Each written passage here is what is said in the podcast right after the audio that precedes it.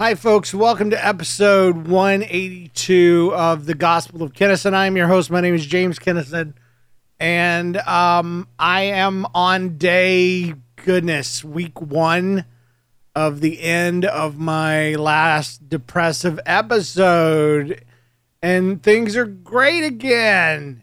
I mean, really, I've been doing so much. You just don't even know. Um... You know, I, I I would almost think I'm bipolar, but bipolar people switch a lot more often than I do, and they kind of uh, go overboard on their manic side. I just go from normal to depressed, but my normal is, uh, I mean, just from what I remember from back in the day before all this stuff happened ten plus years ago, my normal is pretty awesome, meaning I, I'm like creative and driven. And uh, so so the way that's been playing out, not only in my home, but in the podcasting world, is I've kind of taken podcasting on as my job again. And so I've gone through the website and I've I've really ramped up all of the descriptions. And I've picked through the website and found mistakes and fixed them. Um, I signed up for a new um, mailing list because my old one wasn't free anymore because I had too many subscribers. Uh, I, I I don't know. I, I've done a lot of stuff. I, I don't. It it, it it's just uh, it's good. It's good. Oh oh. I I I've been. Um, booking comedians to come on to that story show. And so far I've got three booked, and uh, I'm excited about each one of them. One of them stands out to me that I thought I'd never get is this lady. I can't remember her name right now because I'm terrible. Uh, but she is a Gen Xer and talks about Gen X humor, which is going to be awesome because me and John are both Gen X, and It's she talks about childhood stuff and the other uh, generations um, and how we don't care about anything. so it, I I was like, never thought I'd get her, and she's great. And um, so what I'm doing is I'm going on Dry Bar. It's a it's a YouTube channel, and uh, it's clean com- comedians only. And so I listen. I don't just pick at random. Uh, Or, or pick uh, without vetting them, but I listen to them and uh, watch their videos. And if I like them, I send them uh, an email requesting that they either come for a thirty minute, uh, you know, interview slash storytelling session that I could play, you know, on the podcast, or they can come live. And so far, everybody that's responded wants to be on the show the whole time. And I am, Oh, I'm amazed at that. And I've been picking men. I've been picking women. I've been picking people of color. Um, because there's one thing you guys know about me is I'm from a multicultural background, especially, you know, having lived in Kansas City at Sheffield Family Life Center for so long. Um, and I, I moved to Florida, and it was white world. And, uh, you know, in Saint Louis, I, I rub shoulders with a lot of people from different backgrounds. And, sh- you know, once I moved out of Kansas City, uh, that story show got mostly white and mostly male. And I've never been proud of that. Um, I mean, I, I'm proud of my show, uh, it, but there just wasn't availability, you know. But now I've got chances to to handpick, you know, who I want to ask, and there's lots and lots of options, and uh, and it's really it's really good. So I'm excited about that. And if you don't understand why it matters, that's fine. That's fine. Maybe you're from a small town and all there are is white people, you know, that kind of thing. Um, just know for me, it's important because my world is a diverse world. And I want my show to reflect the world that I live in, much like you would hope that your church reflects the neighborhood that it's in. You know, if you were in a, a neighborhood that had a lot of Mexicans and a lot of black folks, and yet your church is all white, honest, I think that says something about your church. You're not reaching your community, your Jerusalem. And and so um, I'm, I'll, I'll quit harping on it and quit preaching. Just know that James Kennison is excited about the possibilities. And that's that's where I am when I'm not in a depressive episode.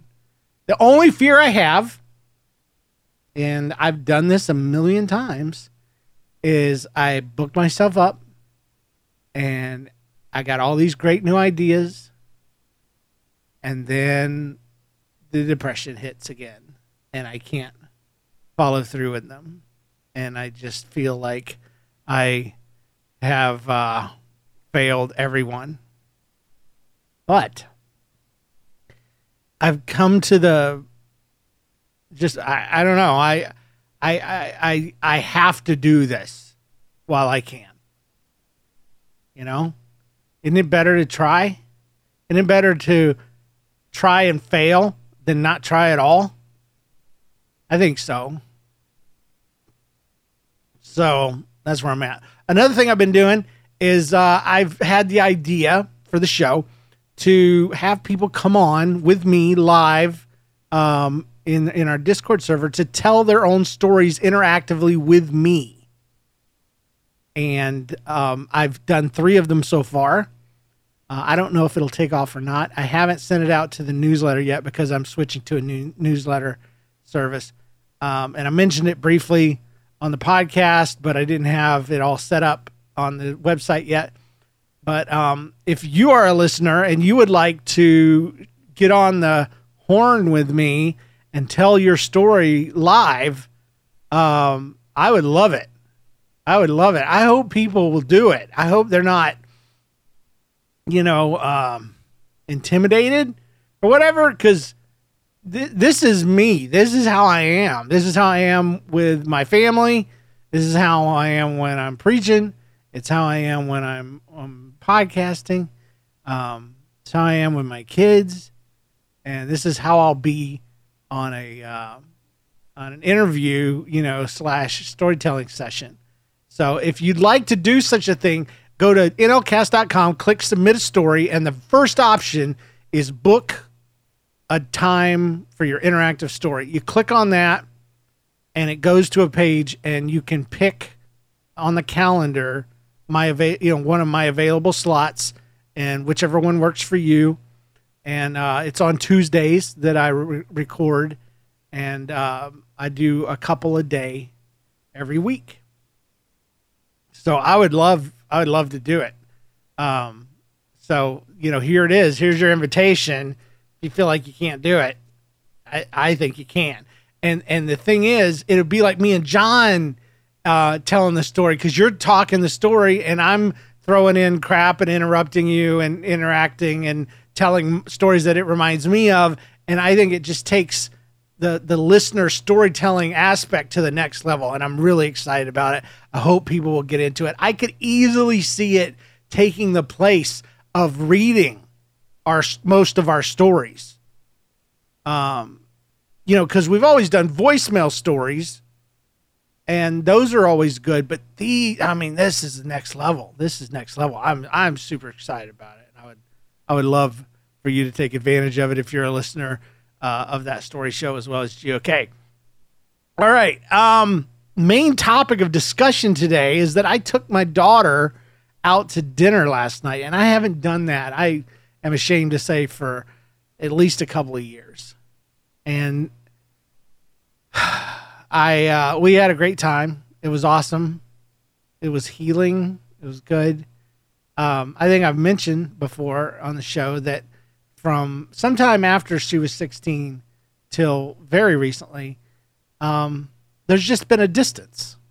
Nothing, nothing mean, nothing angry. There's been no fighting or anything. There's just been a distance between us.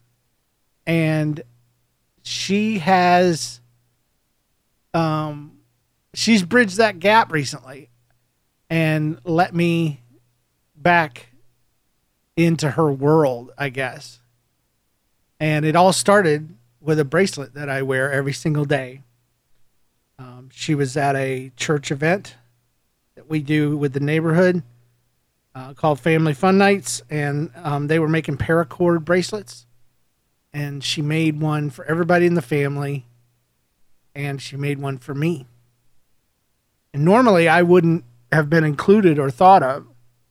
And it was the first time in two years that I was thought of.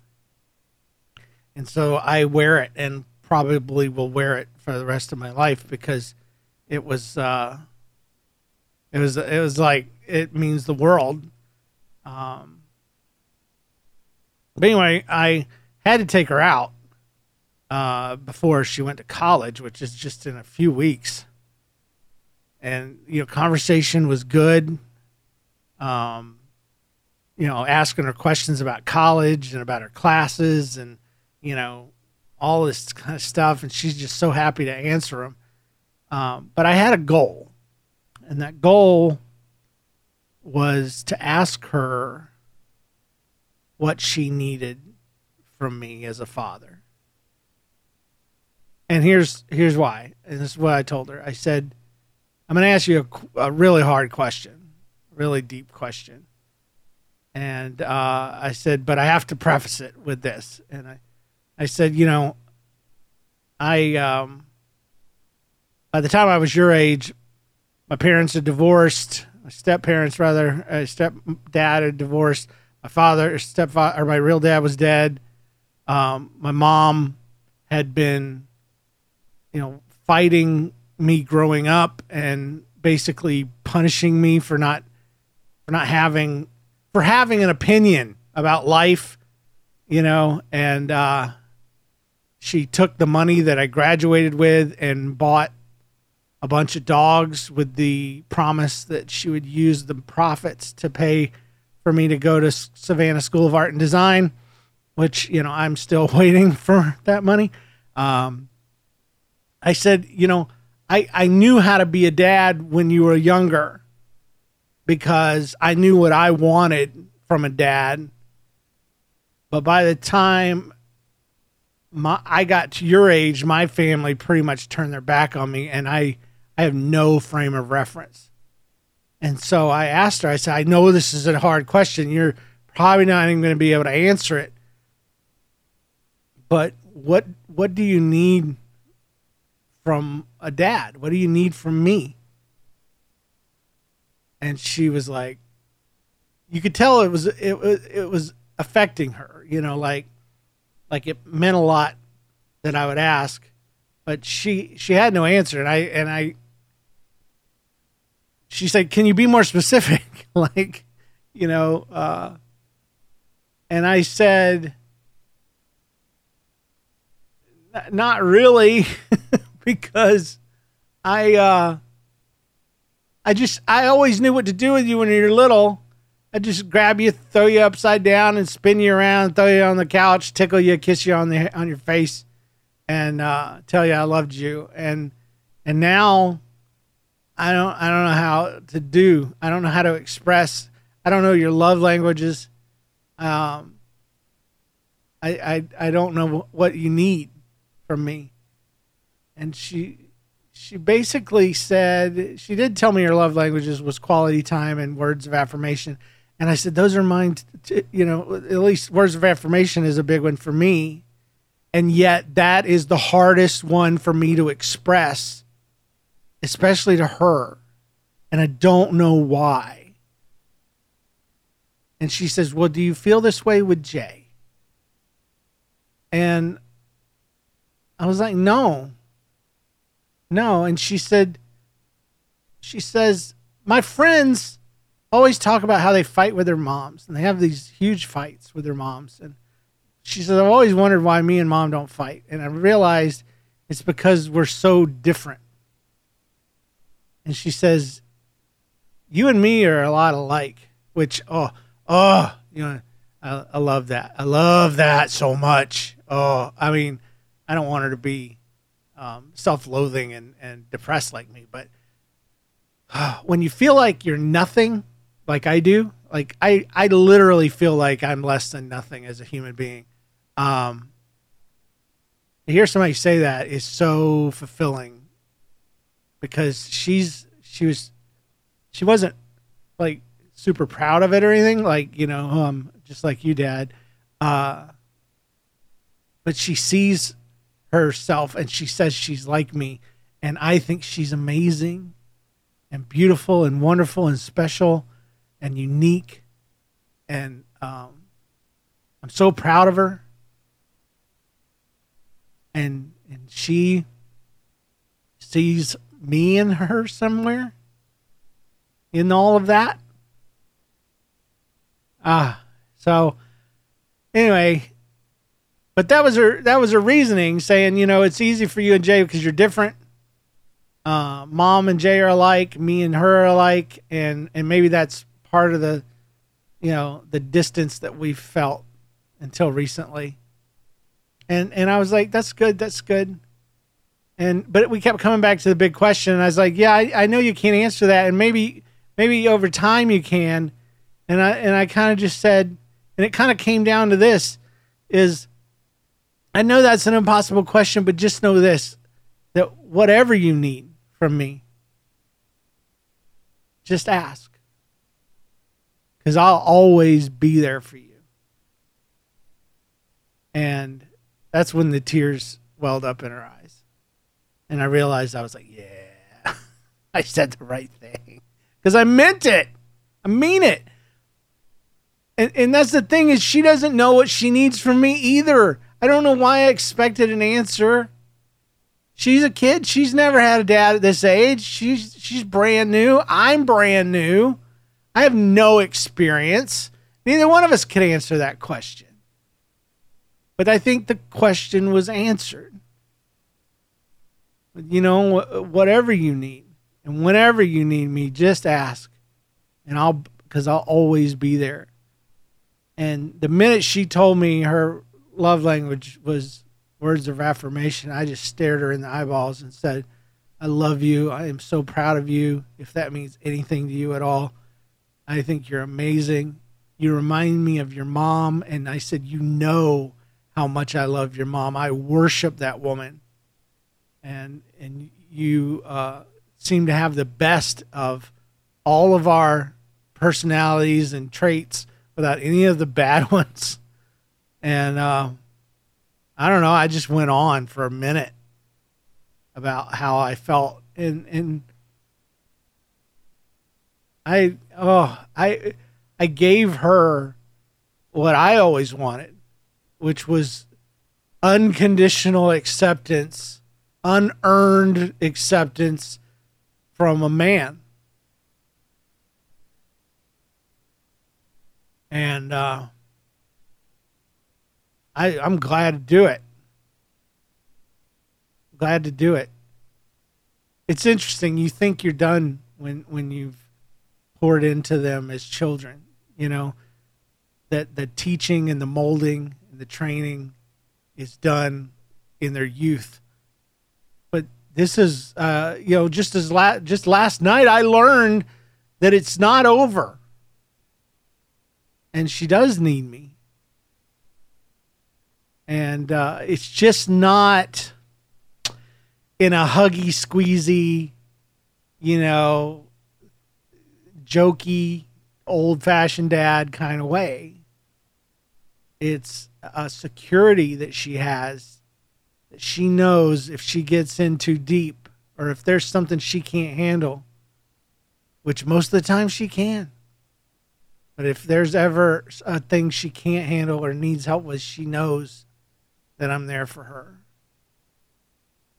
And I don't even understand how amazing that must be. I, I can imagine, I guess I can't imagine, but I can't fully comprehend it, because I never had that.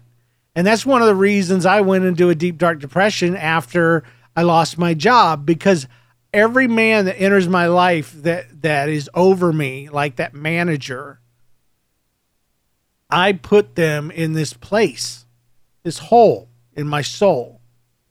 And I expect them or I hope that with impressing them and doing the best I can, that I will, you know, I will earn their respect, and they will admonish me, fill me, and, you know, it, it obviously is bullcrap. I've often said this and thought this, that, you know, that when a father leaves, he leaves us a, a hole in your soul. He does. And I think fathers are so um, valuable and so necessary to a family and to a, a boy or a girl growing up, that that that hole stays there forever. That, I mean, this sounds borderline blasphemous, but it's just been my experience, and I I'm open to being wrong, but it's my gospel. Um, that not even God will fill that hole. People used to tell me he would. God'll be your daddy. They meant well, but he wasn't. He wasn't there. He wasn't there for father days and, you know, trips and, you know, birthdays and a whole bunch of other stuff. And he can't be there in a physical sense. And I know they mean he could heal you and, and, you know, but in my experience, he hasn't. And I think it's out of the respect for the, for the job that a father has, that it's, it's so foundational, because a mother is your first example of unconditional love. Your mother, I mean, babies literally think that mothers are part of them when they're babies. They they just they they they get all of their um I don't know, I just say that moms make you who you are. But a dad's love makes you feel okay about what you are, because he's the first person in your life that didn't have to love you, but loves you anyway. And both parents have such a, such an importance. Uh, I mean, you put a gun to my head, I'm going to say the mom has much more importance than a father, but the father, seriously, I mean, I, I don't know. I I I think what he brings, a good father anyway, a bad father can screw up worse than no father. But a good father, or one that's trying, brings self-esteem and uh, uh, I don't know. I, I'll just say this. I told her, you know, that all I know to do uh, is is all I've done in my life is I knew to to give you guys a foundation and security. I knew the best thing I could do was love your mom. And you guys know I love your mom so much. And um and that I could stay as a father, just stay. And that's that's all I knew. That's all I knew. And the rest of it came natural, playing with you guys, partnering around with you guys, podcasting with you guys, you know, on and on and on. But now I'm finding I just don't know what to do, because it is different now. I, I mean, I can't flop on the couch and her jump in my lap. That, that'd be inappropriate in my mind, even though I would love it. Freaking, I'd love to cuddle with my daughter still. That's why I need grandkids as soon as possible. Because I did tell her on the at the dinner that I said, I was a good dad, but I will be the best grandpa ever. And she said, I can see it. So anyway, all that to say that uh, dinner went well. I got out what I needed to say. And we answered the question. We ultimately did. What do you need from your dad? I have no idea. But when I do need it, I know you'll be there. And um, that's just going to be one of those moments that is burned into my memory forever. And I do have value. And it's different now. Sure. Sure, it's different. But it's a good different. It's a good different. So, um, I think I'm all caught up. I don't know if I mentioned this um, last time, but I've been tipping, over tipping lately to people that seem like they need it, because I was uh, not doing shows for three months, but I was taking all your money. And so I felt that I felt like I owed the world some money. And so I've been, I've been tipping, and I did the last one that got me caught up last night at dinner. Um, I didn't mean for Jenna to see it, but she was like, a hundred dollars? And I'm like, I, I owe the world money. And I told her about the podcast money. She's like, no, that makes sense. And um, we had gotten the waitress's name, and she put thanks, Rachel, on there. And the only thing I hope, and I should, I wanted to ask, and I didn't ask, is do they do tip sharing there? Because if they do, then she's going to be, you know, disappointed. But, you know, I, I don't know. You do you do what you do, and, and you hope for the best. So, um, but it it is uh it's a it's a good thing. Um, it's it it feels good to give. I I think honestly, uh, one of the things that pulled me out of my latest depressive episode was beginning to give away uh, some of the money that that I owed. Uh, to the world. I mean, that story show, we do fifty dollars a show that we give away to a, a good storyteller, or, or the, the best story. They're all good storytellers. So I started just as I was starting to come out of it. Um, and I think it pulled me the rest of the way. So I don't know. I'm, I'm, I'm up for anything. So next time I get depressed, I'm gonna start blessing people. See, see if it, see if it fixes me. I, I'm, dude, I'll do anything. That's one thing I explained to Jenna last night is, you know, this, this, because she asked me how did, how did, what it, you know, I don't understand what it's like, and I, I told her I started, you know, with Saint or Kansas City, and went all the way to Florida, and then told her what it feels like now. And the big thing is it makes me inconsistent and unreliable. And if I could be consistent and reliable, I would be in ministry right now, full time. No joke, no doubt. Um, but I, I, I'm not there, you know, I'm just not. I can't even podcast with uh, regularity, and that, that drives me crazy, because that's something I love, and I can't even do that sometimes. But anyway, I'm I'm super excited about uh, all the work I've done on the podcast. I upgraded and reworked our Patreon pages. Um, I redid all the descriptions, um, updated all the descriptions for iTunes. Um, I added the Calendly app, which allows people to book time. I've been hitting on comedians, and uh, so far, I, yeah, I think I mentioned, yeah, that I offered them a thirty minute, yeah, review or, or interview or the full podcast, and they all want to do the full podcast, which is crazy to me, but I love it. And there's been a few people that haven't responded, and I just assume they don't need us. You know, they're they're big enough, and I'm like, that's fine. I don't want I don't want big names. That, that would that would be very intimidating. And if they don't need us, I'm psh, whatever.